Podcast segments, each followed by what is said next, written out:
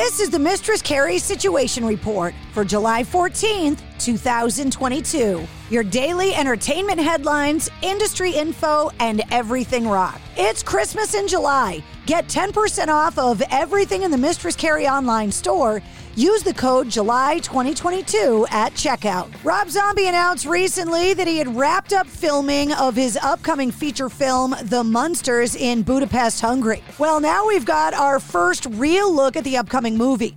The official trailer launched yesterday, featuring all of the campiness and all of the sound effects that you remember from the original TV show. We also know the film is being released in September.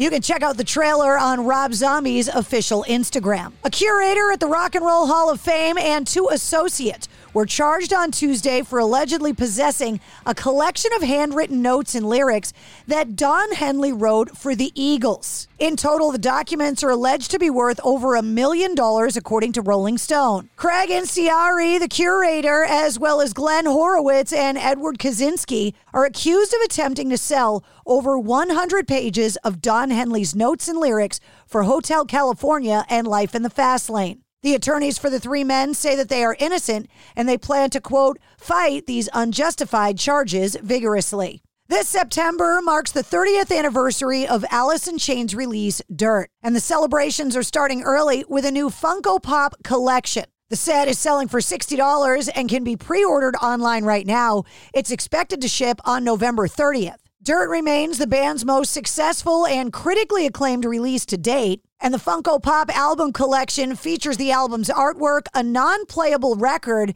and Funko Pop figures of the original four piece, including a pink haired and pink goateed Lane Staley. In a new Instagram post, Slipknot's Tortilla Man is stoking the fire that new music is still on the way from the legendary band.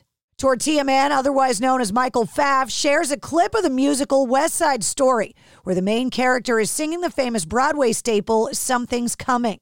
Dream Theater guitarist John Petrucci has announced his first ever solo shows, playing material from his two solo albums, Terminal Velocity from 2020 and Suspended Animation from 2005. Petrucci's backing band will feature Dave LaRue on bass and his former Dream Theater bandmate Mike Portnoy on drums, both of whom played on Terminal Velocity. The tour kicks off on October 7th in Boston at the Berklee Performance Center. Fear Factory have released the details of their upcoming remix version of 2021's Aggression Continuum. It'll be called Recoded, and this will be the first remix album since 1997's Remanufacture. The first single from the remix record will be released on September 2nd, with a full release following on October 28th. The upcoming horror movie that stars Five Finger Death Punch, Tommy Lee from Motley Crue, and Jacoby Shaddix from Papa Roach, The Retaliators, just released their long form trailer. Back in May, Five Finger Death Punch used footage from the movie in their Darkness Settles In video.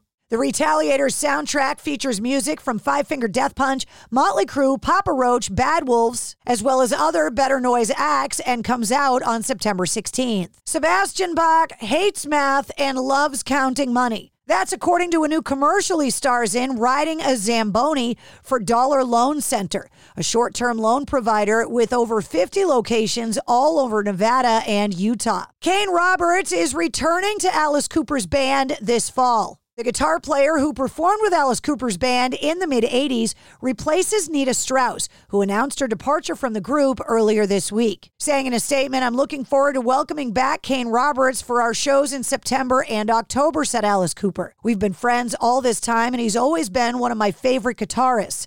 He's bringing more muscle to the Detroit Muscle Tour. We've always had a swinging door policy where players can come in and go, so it's exciting to get back on stage with Kane. And finally, today, Today, we get the first taste of the upcoming new Disturbed album. The band releasing the first single from their upcoming album, Hey You, today. And that's your sit rep. For more details on all the stories, check the show notes of this podcast. And don't forget to hit subscribe so you don't miss anything. New full length episodes come out every Wednesday. Episode 110, featuring Zach Blair from Rise Against, is available now.